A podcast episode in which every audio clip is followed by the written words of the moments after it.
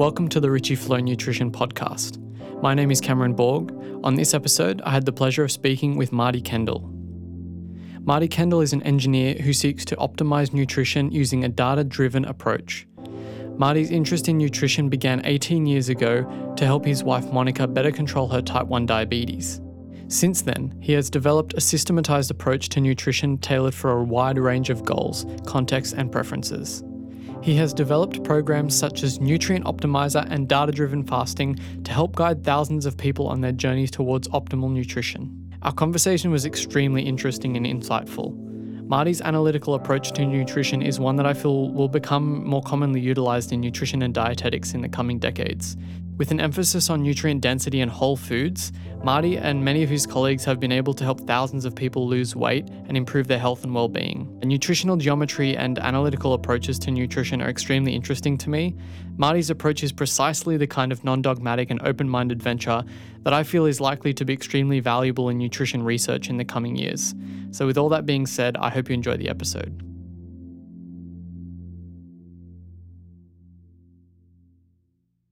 Thanks so much for coming to speak with me today, Marty. Um, I've really been looking forward to this. Uh, you look like you're a real wealth of knowledge, and uh, listening to your stuff, it's uh, really oh, quite an interesting take. Thank you. Thank you. I've always found it really interesting uh, listening to people who come outside of the nutrition and health space, mm. who have gotten really into it, um, because I think they bring such a fresh uh, and non dogmatic perspective.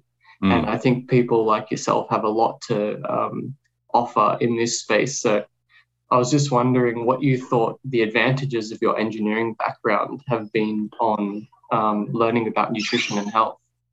Yeah, um, I'm just data driven, and I believe the numbers. And uh, and I've seen, like we were talking about before, I've seen the the role of belief in nutrition. And growing up from a Gary Fettke introduced us, and I had a chat with Belinda about they've dove down the, the rabbit hole of the role of the SDA Church and religion on the nutritional paradigm and what we believe about nutrition. And I grew up a Seventh day Adventist, and you know, since I discovered Robb Wolf and paleo, sort of my thinking changed about the world a lot since then. But um, I just understand how dominant belief and bias can be in nutrition, not to mention, you know, um, financial incentives. So to be able to go, okay, what is true? Um, I spent a couple of years trying to, when, when I realized what school fees had cost, want to be a, a, a, trader and you know developing trading systems and del- delving into all that and um, you know the numbers don't lie and, and and you know hedge fund traders don't get paid based on their belief. They get paid on you know what actually returns dividends. So to be able to mine the data to work out what is actually legitimate and what actually works and what actually gets the results you want is uh, very important for me. And i think as an engineer to be able to understand the different factors that influence satiety and how much we eat and our blood sugars and blood sugar stability and getting off the blood sugar roller coaster, which is really important for you know my wife and my son who are, both you know, type 1 diabetic. That's really important but you know and i see that data every day on on my screen with blood sugars and and insulin oscillating as they eat. And um, i can I can see the data, and uh, I, I realize not everybody else can has access to that data or cares about that data, or you know, have a mind that wants to say, you know, what are the factors and what are the biggest factors and what are, what are the most significant factors. So yeah, I've just been on a on a mission for the last ten years or so, just trying to refine that thinking.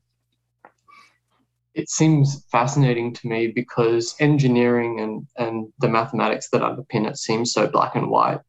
Uh, whereas nutrition seems to be this infinitely complex. You know, everyone's different.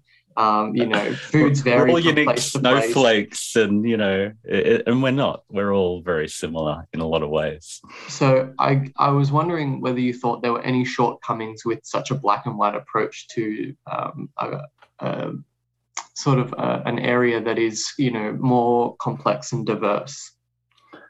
Yeah, uh, nutrition is definitely complex and diverse, and there are many, many factors that influence um, nutrition and why we choose to eat.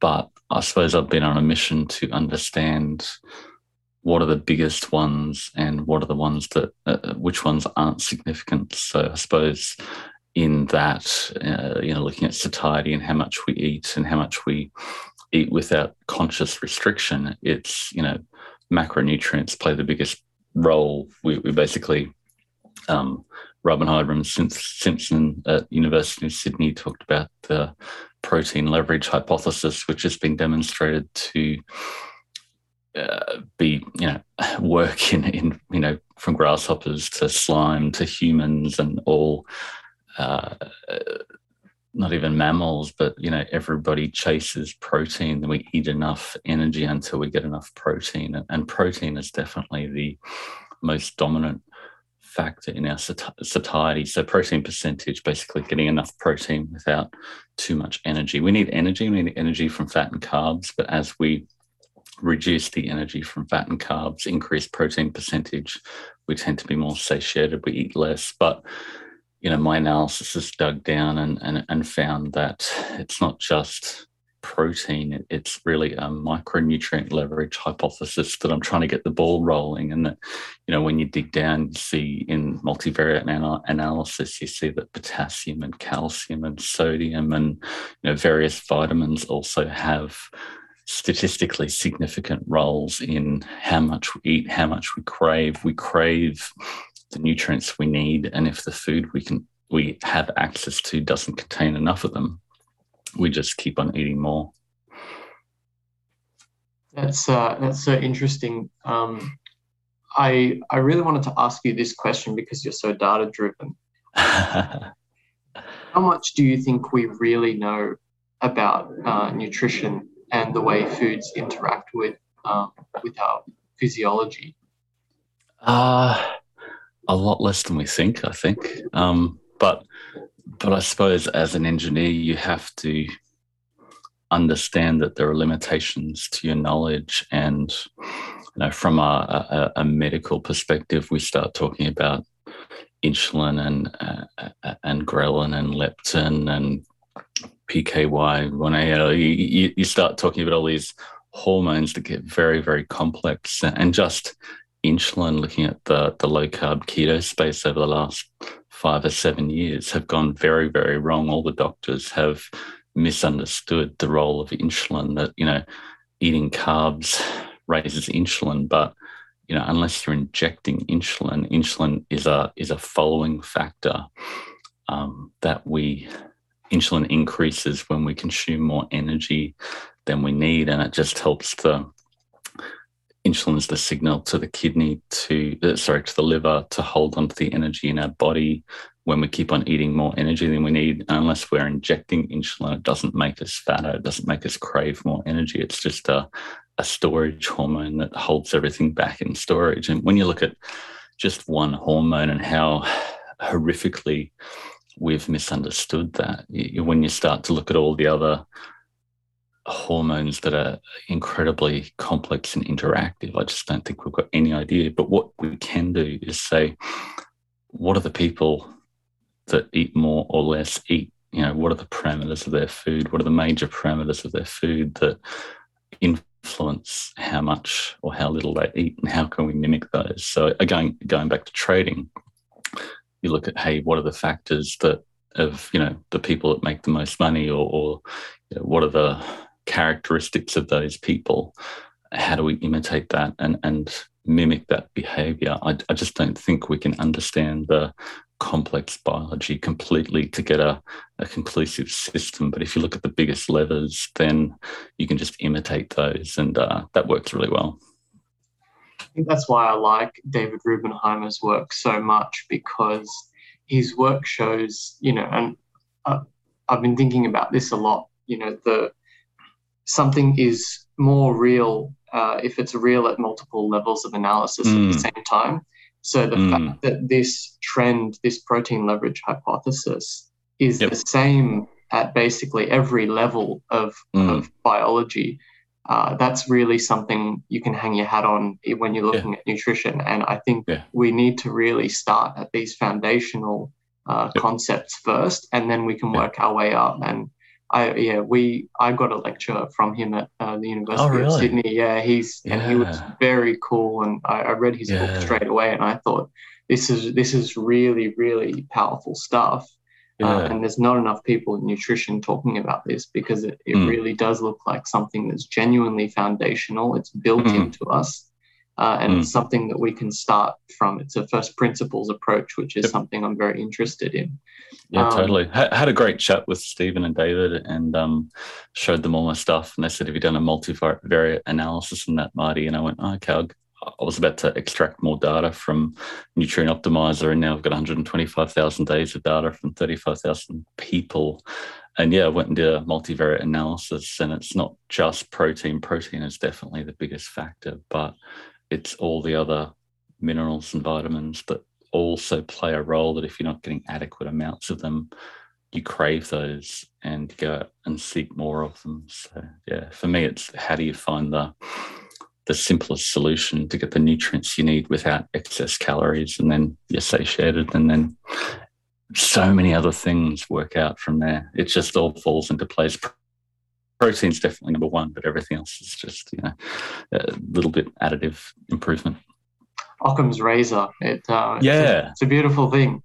Yeah i think it's definitely simple and um, yeah i can't wait for more people to understand it. That's why yeah. I keep banging on about it. you you mentioned insulin before, and I really want to jump onto that because I think there's such an emphasis on blood glucose. What's your blood glucose level? We've got to track your blood glucose. And I think whilst that is important, particularly yep. for people at risk of metabolic um, complications, yep. uh, insulin's tracking insulin is something that's not really talked about. We're not talking yeah. about uh, when we're not taught about insulin response that much, um, particularly you know uh, in in uh, my course, we didn't really learn mm. anything about um, insulin and, and particularly its impact on um, things like cancer growth and yep. um, and yeah, the way it impacts our metabolic health. So I was just wondering if you could talk a little bit about how insulin impacts our metabolic health. Yeah, um, that's another one of my pet topics. Um, and you're in Sydney. Did you go to the University of Sydney for nutrition, I, or? Uh, I was I was doing my uh, masters there.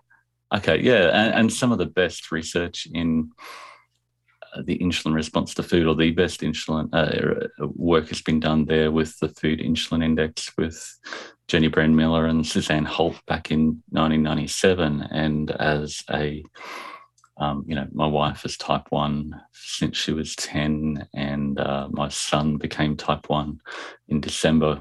Tested his blood sugar randomly and found he had a really high, you know, t- blood sugar of 25. And it's like, wow, I ended up with an A1C of 14. So, yeah, now he's on insulin and um, doing great and put 40 or 50 kilos on his deadlift and trying to set a an under 18 powerlifting record for deadlift. So yeah, insulin is very close to my heart. But back then, when I started looking into all this, um, came across Jason Fung and he mentioned the food insulin index and started delving into it. And the research done back then, they they fed um, a range of different foods in a study sponsored by Kellogg's um, to look at the insulin response over over three hours. So they, you know, glucose spiked your blood sugars and they came crashing back down. Jelly beans went even more, and then you know, fat and other foods had a much more stable insulin response. So the the intuitive solution to stabilize my wife's blood sugars and stop her having to inject so much insulin to, to get off the blood sugar roller coaster was to, to go for a, a lower carb, higher fat diet, which has worked really, really well. Um, but then you find that protein also has about a 50% insulin response compared to carbohydrates. So over, three hours, and fat over three hours just about has nothing.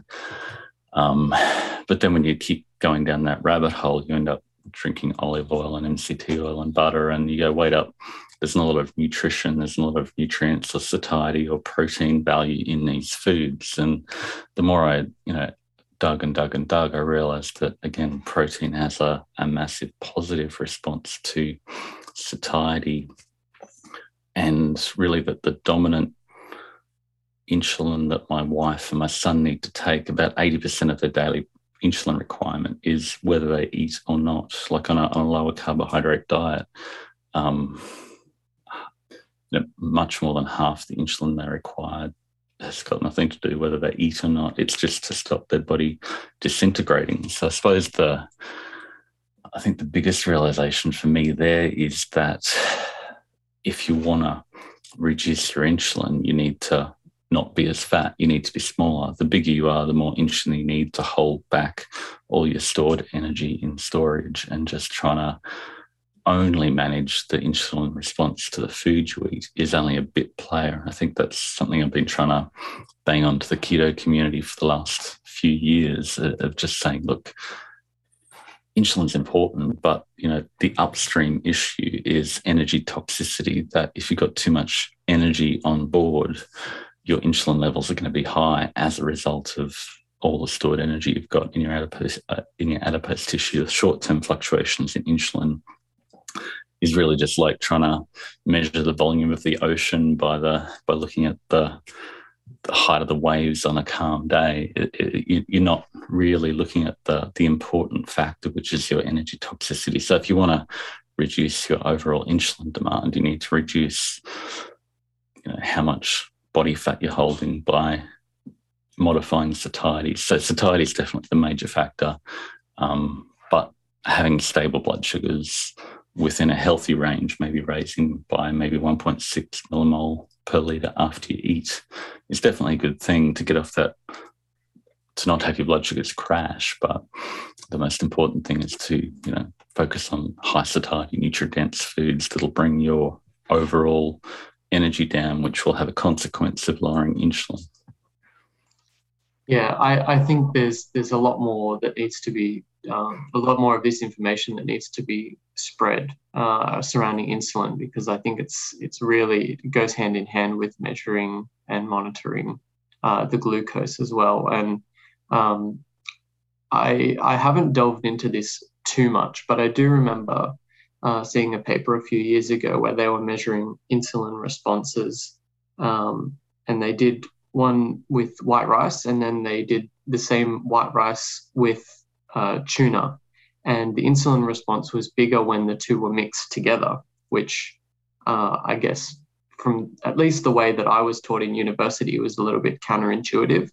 Um, but it made me think, you know, there are quite marked differences in glucose responses um, between different people. You know, people respond very differently to different foods. And I was just wondering if those responses, if insulin responses are equally um, diverse between people, or are they fairly uniform, um, depending, oh, fairly uniform for the same type of foods for, for more people? Um, yeah, people try to, there's a lot of interest these days in trying to interpret the crystal ball or the Ouija board of your CGM, um, which is interesting. Like people are getting fast, fascinated by the continuous glucose monitor and you know the glucose goddess is talking about if you eat this food first and then that food then you can have your your fries if you eat your beans first or some weird combination of different foods but um, I mean, the the Zoe study did a, a, Zoe who you know look at the gut microbiome and trying to use glucose as an indicator of uh, controlling glucose with your gut microbiome. Own study actually found that the biggest factor in your insulin response is you know the level of obesity that you have, and secondly the the, the macro composition of the food you're eating. So if you've got more stored energy in storage, then basically, you, you, if you think of it from an oxidative priority point of view, that your body fat is the largest storage fuel tank in your body, and then upstream you've got glucose in your blood and your, your liver, your your blood glucose and your glycogen, and then you've got you know alcohol and ketones right upstream, basically the rocket fuel that have to be burnt off.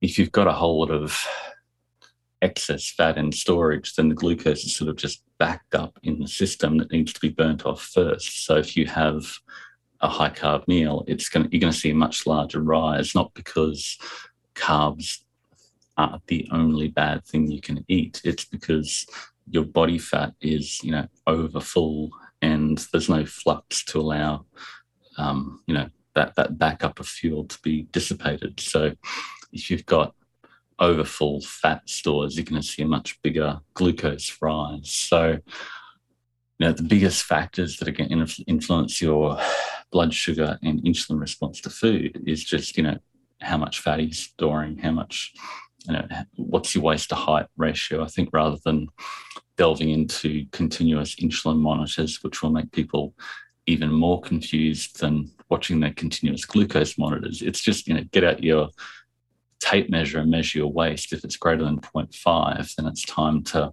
dial back the energy from fat and or carbs. So, and prioritize, you know, amino acids, protein, and vitamins and minerals with less energy.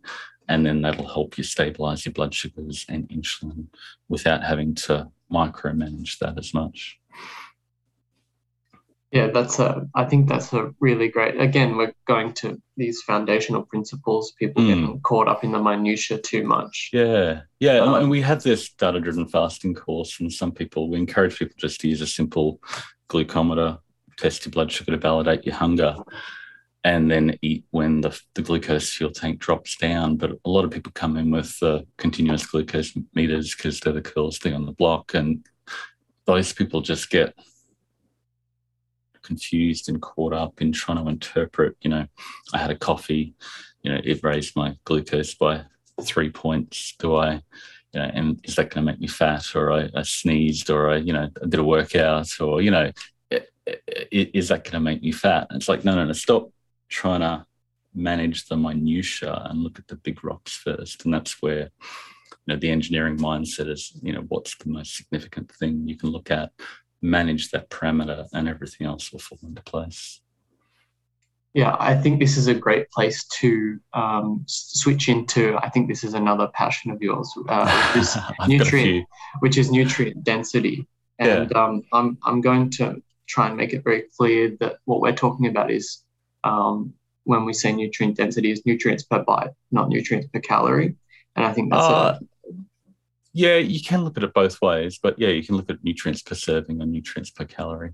Yeah, I, I, I don't particularly like the whole calorie kilojoule model because I'm not yep. a calorimeter. Um, and you know, sure, sure. And you know, personally, you know, I've I've been very thin all of my life, and it doesn't matter how much I ate. I'm I'm never putting on any weight. Yeah. So yeah, at least, at, right. least yeah. at the moment, genetically blessed. Yeah. Well, I, I could I could you know have 6,000 calories a day and, and probably lose weight. You know, the, I think there's just so much more going on.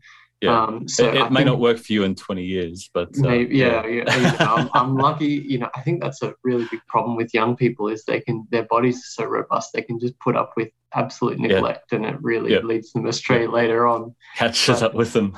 yeah, but I think nutrients per bite. Uh, that's that's really you know that's the most practical way to go yep. about this. And i was just wondering what your thoughts were on getting basically the minimal effective dose. How do you get everything you need with the fewest amount of um, you know bites? Or you know how do you how do you satisfy your needs without having to eat you know an extraordinary amount of food? Yeah um going back to the, the data analysis, we've um, looked at the, the satiety impact of different foods. So looking at, you know, if you eat, to be honest, it is nutrients per, uh, each nutrient per calorie or percentage of energy, because um, that is the way, you know, you can't equivalate bites of spinach versus bites of steak. But you look at the satiety response to each nutrient from protein, fat, carbs, um, and then all the all the minerals, and you can see the point that is achievable with whole food that provides the lowest satiety response. And you look at protein, you know, a higher percentage protein will, you know, if you go from 10% to 55% protein, which is really hard to do. Um, most people can't that eventually your body goes, give me energy. I just want the pizza. I don't want the egg whites and uh, the chicken breast anymore. Thanks. Um, but if you do that, you, you're dropping your calorie intake by 55%. People who eat um, a high percentage of protein massively drop the calorie intake. Carbs going from you know 45% down to say 15% will have a similar sort of a f- drop of um, 28%, and fat going from 70% to about 30 or 40% will also drop your calorie intake. So that's the the biggest factor. But uh, we we aren't a bomb calorimeter, and you know, like just to touch on that point. Um, carbs and fat are basically carbon carbon bonds that break down and release energy in our body, which is great. Um, protein really doesn't work as a simple fuel source. Your body hates using protein for energy. So it's not completely a free food and it can be converted to ATP or eventually fat, but it's really hard for your body to take amino acids and turn it into um, ATP or or you know, through de novo lipogenesis turn it into fat.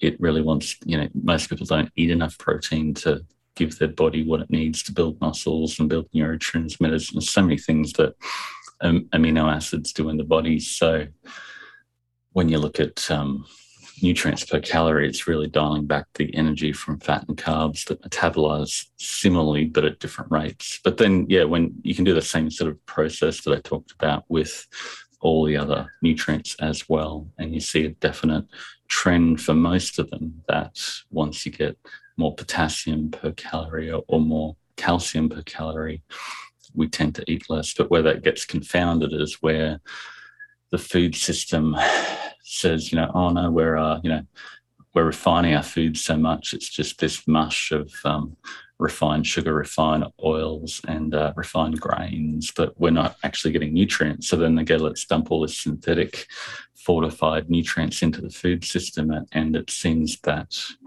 that hasn't helped us. And we tend to eat more of those processed foods that have got the fortification in them. We basically go, oh, yeah, we're not, I'm, I'm not bored of the, the, wheat puffs because they're fortified. I'm not going to go searching for those nutrients in the fish and meat and veggies that actually contain them naturally. I'll just keep on chowing down on this low satiety breakfast cereal or whatever processed food that's in the center aisles of our supermarket that we designed to make us overeat them for, for profit. Um, from your analysis of uh, all of this information, what have you seen are the most difficult uh, micronutrients to reach an adequate level of? Yeah, potassium is the is the biggest, strongest factor. Um, you know, it's it's a nutrient of concern, um, and we're just not getting enough in our food system. Basically, the the soils are very depleted through use over and over again with massive amounts of fertilizers and, and modern agricultural me- methods that have depleted our soils of potassium so they're not in the grains and we're definitely not eating the, the green non-starchy veggies that actually contain nutrients like potassium and magnesium and everything else that we need. Um, but there's no single nutrient for everybody or it's really a matter of you know what are you currently eating? If you're a, a plant-based vegan you've got different nutrient requirements compared to a you know hardcore carnivore at the other end of the, the spectrum. Different people have different cravings for different nutrients that will better satisfy their appetite and make them more satiated. Yeah, I, I often wonder about magnesium um, because yeah. particularly on on a you know maybe a more paleo or um, more ketogenic or uh, more meat based diet, um, I, I, from what I understand, it's quite difficult to get enough magnesium, yep. even if you're, even if you're prioritizing uh, plant foods. Again, yeah. uh, because of the, particularly because of soil degradation, um, modern agricultural practices, but mm. also there's a bioavailability issue as well, mm. particularly with plant foods. Mm. Um, so, uh, do you have a particular uh, way of dealing with um, magnesium uh, in the diet. And I, have come yeah. to I've come to think that the best way to get it is uh, through water, and um, that's where yeah. I like to to get mine. Uh, as much yeah, as I can. Our, our filtered water in the past, we would have been drinking water from natural streams, which would naturally contain a lot of nutrients naturally. Um, yeah, like on the magnesium, probably there's magnesium calcium ratios and different ratios. With magnesium we tend to see definitely potassium calcium and, and then magnesium as a still powerful but a, a bit player compared to to calcium. Calcium's even more important. I think a lot of people aren't getting enough dairy products these days to get enough calcium in their diet. And like you say the bioavailability of calcium from purely plant based foods is not as great due to a number of other factors. Um, but yeah, what, what we do in the nutrient optimizer is just get people to track their food and then um, nutrient optimizer will say, hey, these are the foods and meals that, can, that contain more of those that cluster of harder to find nutrients that you currently need. So it's not just, you know, everybody is, oh, I'm going to prioritize magnesium, so I'm going to eat this plant or take this supplement. It's like which cluster of five nutrients do you need to prioritize at the moment and which foods actually contain them, which meals, which recipes actually contain them. So um, yeah, if you just think in terms of one nutrient at a time, you end up you know having a massive box of pills that you bought on ebay that you never use or give you diarrhea and they end up flushed out in the toilet with brightly coloured pee or diarrhea. But if um, you get the, the nutrients you need from whole food, they're in the form that your body understands and they work synergistically together from the whole food that's ideally produced in a in an environment that's healthy and robust and um, giving back to the world rather than depleting the world and not so reliant on fossil fuels, which are, um, as we speak, becoming more and more expensive. Yeah, yeah. Something I found really interesting uh, that when I was speaking to Gary, that that he stressed, uh, it really sort of crystallized in my mind. Um, the the days following was that the way um, the way that uh, someone with metabolic syndrome or, or type 2 diabetes, um, the way that their body treats these macronutrients is very different than someone who is metabolically healthy. Um, so that makes me wonder: is there a is there a plan? You know, clearly there there has to be some change uh, over time with the protocols that you're using, with the dietary patterns that you're using. Um, do you do you often have to reassess as people become more metabolically healthy as they're implementing mm. more nutrient dense foods? They maybe implementing, you know, intermittent fasting. They're becoming more metabolically healthy. Will yeah, their definitely. will their approach have to change, and in what time frame do you normally see that happen?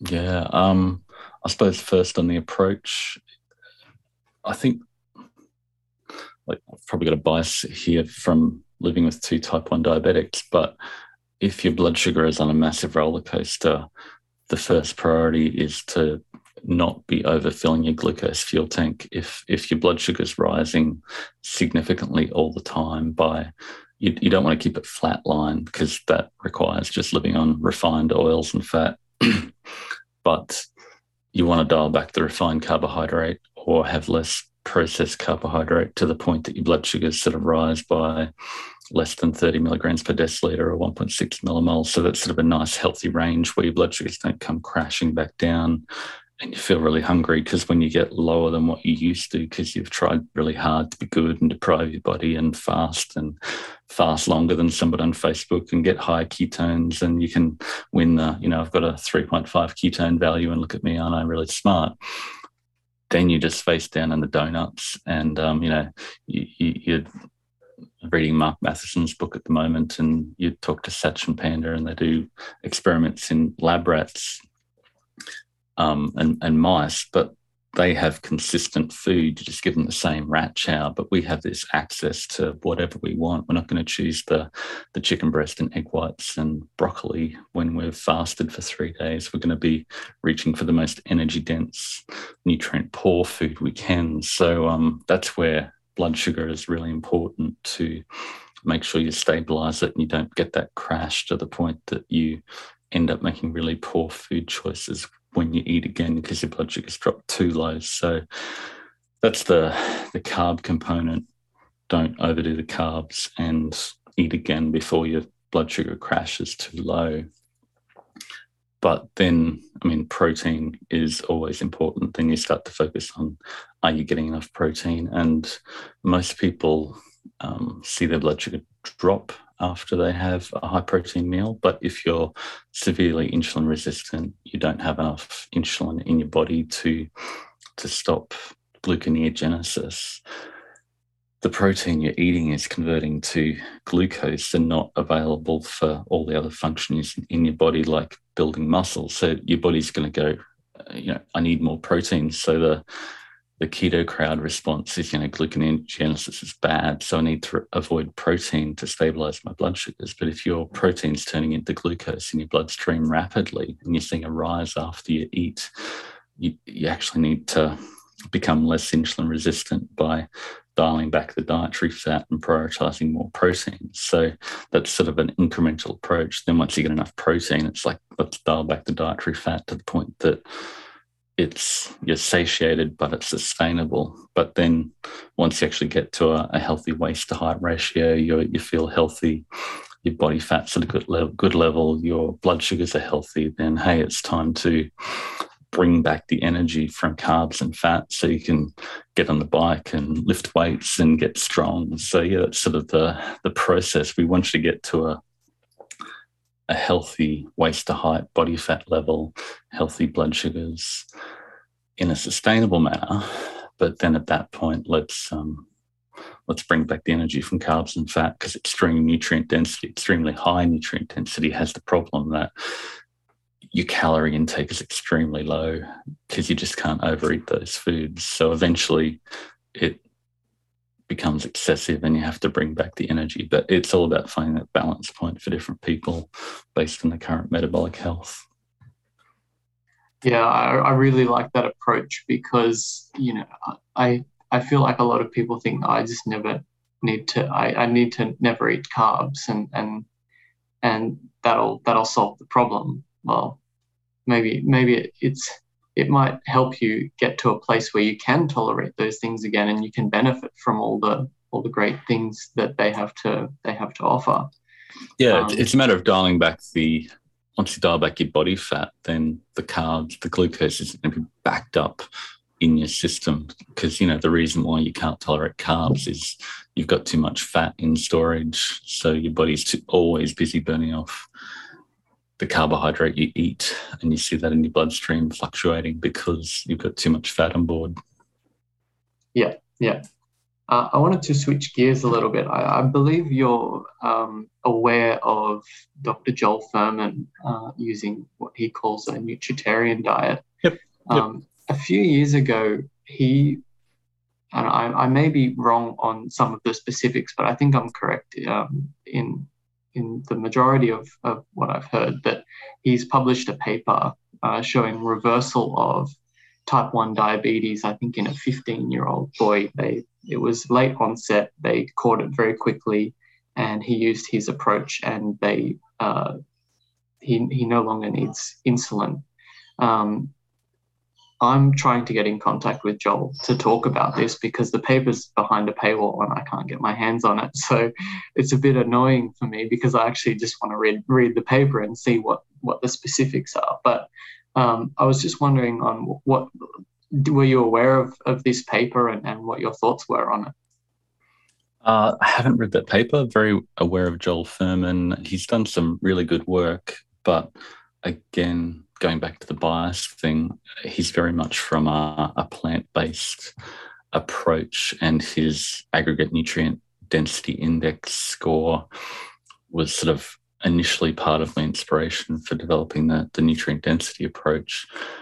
But when you look at his approach, it omits all amino acids, omega 3, and a bunch of other nutrients, and then prioritizes a bunch of, uh, you know, quite obscure nutrients or food properties that aren't quantified for anything but a, a few plant based foods. So, of course, your lettuce and your broccoli score very highly. So what I did, I sort of went, hey, let's take that approach in a way, but let's look at the 34 essential nutrients that we've got good quantified data and, um, you know, look at it's more equitable approach so you don't end up with a you know, protein extreme protein or extreme plant-based approach. You sort of get a, a good spectrum of all the nutrients at the same time.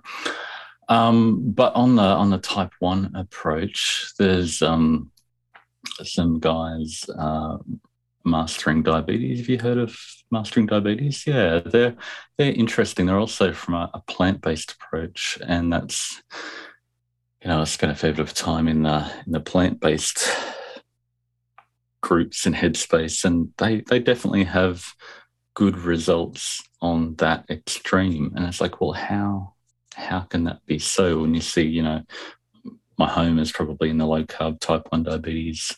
Dr. Bernstein gets some amazing results from a, a protein centric, um, lower carb approach.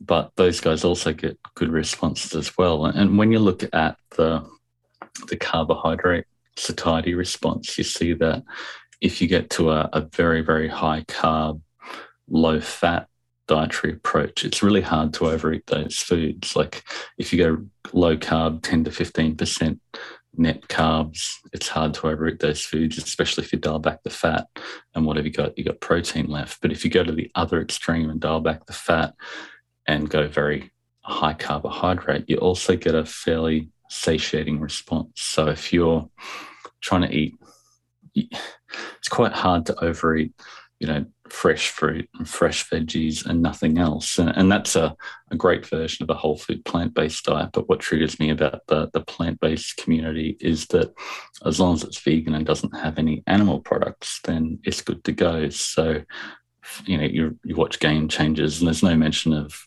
nutrient density or, you know, vegetables even. And so, you know, everything in the center aisles of the supermarkets that's designed to sell is a combination of industrial vegetable oils, sugar, and uh, refined starch with flavors and colors and, and fortification that, you know, we just keep on eating too much of those foods. So, to, to wrap that up, if you do end up on a on a very high carb, low fat diet that I would argue probably doesn't have enough protein to provide adequate muscle mass, um, you probably are going to eat a lot less, and therefore your insulin requirements are going to be lower. So it's not about um, necessarily the uh, going back to the previous previous discussion. It's not about the insulin response to the food you're eating. It's about that diet is impossible to overeat because you've gone so extreme on the carbs and so low on the fat. You just can't overeat those foods. Fuhrman talks about eating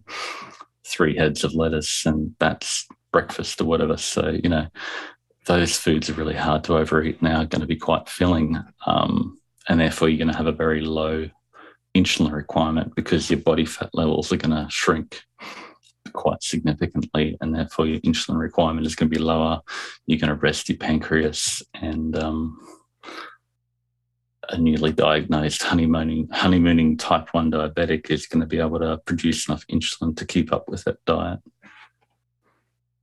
and that's really interesting because I, I wanted to ask you about um, those guys from uh, uh, Diabetes uh, because their approach is um, quite unique and uh, it does appear to uh, yield some positive results. But I think the thing that's really interesting for me is that it's kind of a one size fits all. Um, and I, I've been really interested in the effect of environment uh, on uh, how it how it affects uh, the foods that we eat and um, the way that they react with that physiology. Um, you know, I certainly it doesn't seem appropriate from from my perspective to tell someone to eat, you know, mangoes and and pomelos if they live in Sweden um, to reverse their type one diabetes. Uh, it just it to, in my mind it doesn't make sense that those people should be eating you know uh, moose and and lots of fish and um, you know yeah. cabbage and and uh, seasonal tubers. So what's what's your what's your take on the role of environmental factors in the way um, we actually deal uh, metabolically with the food that we eat. Yeah, um, another interesting rabbit hole. I think you need to be able to comprise a, a, healthy diet wherever you live. And if you're just getting nutrients, you should be able to do that wherever. So you don't need a, you know, what, what we're doing is eat Lancet and the, the, the, the mainstream food system is saying this is our diet that we make money of from agricultural products that are, you know, the, the fertilizer company and, uh, you know, pesticide company and uh, the big food company are all sort of getting together to say this is the the diet that has the lowest impact on the planet and therefore we should export it to the whole world. But you know, the reason why it has the lowest impact on the planet is it's just fueled from fossil fuel fertilizers that go into the fertilizer. And once you take that into account and the loss of biodiversity and topsoil, then uh, it's, it's a diabolically short term approach to nutrition. And once fuel prices increase, once hypothetically we can't get gas from China to make our fossil fuel fertilizers, the price of that type of food is going to skyrocket and is going to be unaffordable. And if we're living, if we're relying on a industrialized food system that relies on inputs of non-renewable resources, then that degrade the topsoil and degrade biodiversity, we're going to be in a lot of trouble. And yeah, I, one of my big passions with nutrient density is if you, the most nutritious food that naturally contains the nutrients that you require is grown in a healthy microbiome in the soil because it's got ecological diversity of you know plants and animals and bugs and microbes in, in the soil that are fueled by you know this that and the other. And it, it, it's a matter of bringing it's not a man, matter of animals versus plants. It's a matter of bringing animals and plants back together to grow them in a similar way that nature did 10,000 years ago without the input of um, exogenous energy from natural gas that's fueling our fertilizers, that's making them grow overnight, but depleting everything in our environment at a massively rapid rate. So, um, yeah, I mean, we've got people in Sweden eating, you know, horse and you know wacky cod liver and you know extreme things, and people in Africa eating weirdly extreme things, and vegetarians, you know, thriving as well and making a nutrient nutrient dense diet in their environment. Going back to the, the mastering diabetes, uh, I'm not sure you can make a highly nutrient dense diet without supplements off mangoes and veggies. You get plenty of potassium and magnesium and maybe some calcium. It's arguable whether it's bioavailable, but your selenium and zinc and and especially amino acids. And you know, when I look at my son at the moment, who's in that similar honeymooning period with type 1 diabetes, I'm throwing as much insulin at him as I can to get his blood sugars into the healthy range and giving him a ton of protein. And um, he's thriving. He's a he's a unit. He's huge and he's strong and uh, he's growing and he's getting stronger and stronger. And I look at some of those kids who are on, you know, I get people send me stuff on Facebook and and you see, you know, um, Charlie's off his insulin, um, or doesn't need much insulin, but look at him, he's he's not a thriving kid. He's a skinny, you know, some would say malnourished looking kid that looks like he should be growing and powering on. But you see the same thing on the other extreme with uh, paleo ketogenic diet guys. They're, you know, minimizing protein and just giving them fat, which is a a very low insulinogenic diet, but those kids aren't growing and thriving and getting stronger. They're, you know, eat eat for eat for vitality, eat for do I feel good? Do I perform well? Do I look good? Do I do I, you know, am I optimally sexually, you know, is that all working for me? Are my hormones powering on the way that um, a hunter gatherer would have 10,000 years ago that would have continued the species? Don't yeah. Anyway, lots of tangent rants, but I'll stop there. yeah, I think um, you know it's all it's all relevant and it's all it's all tied in, and uh, I think that's such a great story about your son. I think um, mm. you know if there's if there's one thing to take away from it, I, I like what you what you just said there. You know, we, and, and his A1C's gone from fourteen point four to five point two. It's just you know he's he's thriving, and he's you wouldn't you look at him you wouldn't. He's stronger than he was three months ago. He's performing so much better because he's got the insulin his body needs that his own pancreas wasn't able to produce because of his mum's autoimmune condition. But you know, slam the insulin, give them heaps of insulin. Insulin is not to be feared if you require Insulin is a problem if you're injecting it because you're too fat. And if you inject too much insulin, your blood sugar is going to plummet. You're going to get hungry. But everybody else fearing insulin, um, yeah, and avoiding, especially if they're avoiding protein because it's got an insulin response, is barking up the wrong tree.